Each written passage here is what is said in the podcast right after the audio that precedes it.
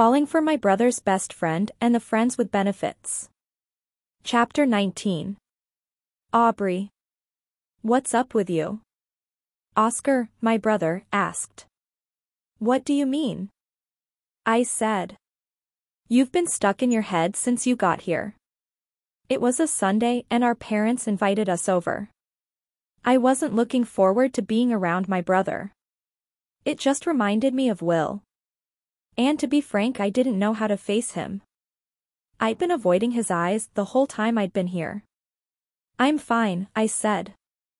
I just have stuff on my mind. Don't lie to me, he said. I can see something's up. I sighed. It's nothing, I said. Just guy problems. Oh, he said. Have you been seeing someone after that asshole? I couldn't help but smile. Oscar always hated the guys that treated me terribly. And unfortunately, there'd been a lot of them. I never seemed to listen to him when he'd show me the warning signs. If only he'd known about Will. Maybe he could have warned me I'd get my heart broken. But I couldn't let him find out. Sort of, I said. Actually, I've had a friends with benefits. What? He said surprised. You, a friends with benefits? I know, I said. It was stupid. No, I didn't say that, he said. I mean, if it works then that's fine. Yeah, I said. Problem is it didn't work.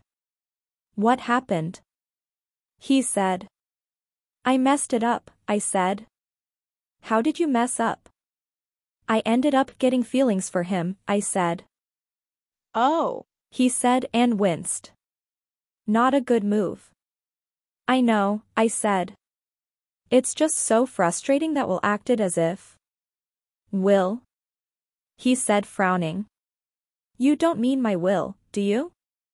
My eyes widened. Shit. I forgot. No. I said quickly. No, of course not. You gross. It's someone else. Oh, he said but still had a questioning look on his face. Anyway, I said. He made me believe he felt the same way. And then he changed his mind, he asked. Yeah. Why? He asked. What's stopping him?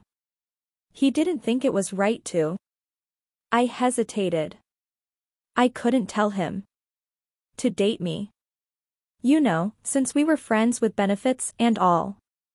Oh, he said. Yeah, I've heard of that happening before. I just don't know what to do, I said. I can't get over him somehow. Maybe you should talk to him, he said. I mean you're both adults. You should be able to work it out. I can't face him, I said. It's bad enough I see him a lot. Oh, is he someone from work? he asked. Oops. I shouldn't have said that. Uh, yeah, I said. He's my coworker. That's rough, he said. Well, still try to talk to him. I will, I said. Thanks, Oscar. No worries, he said.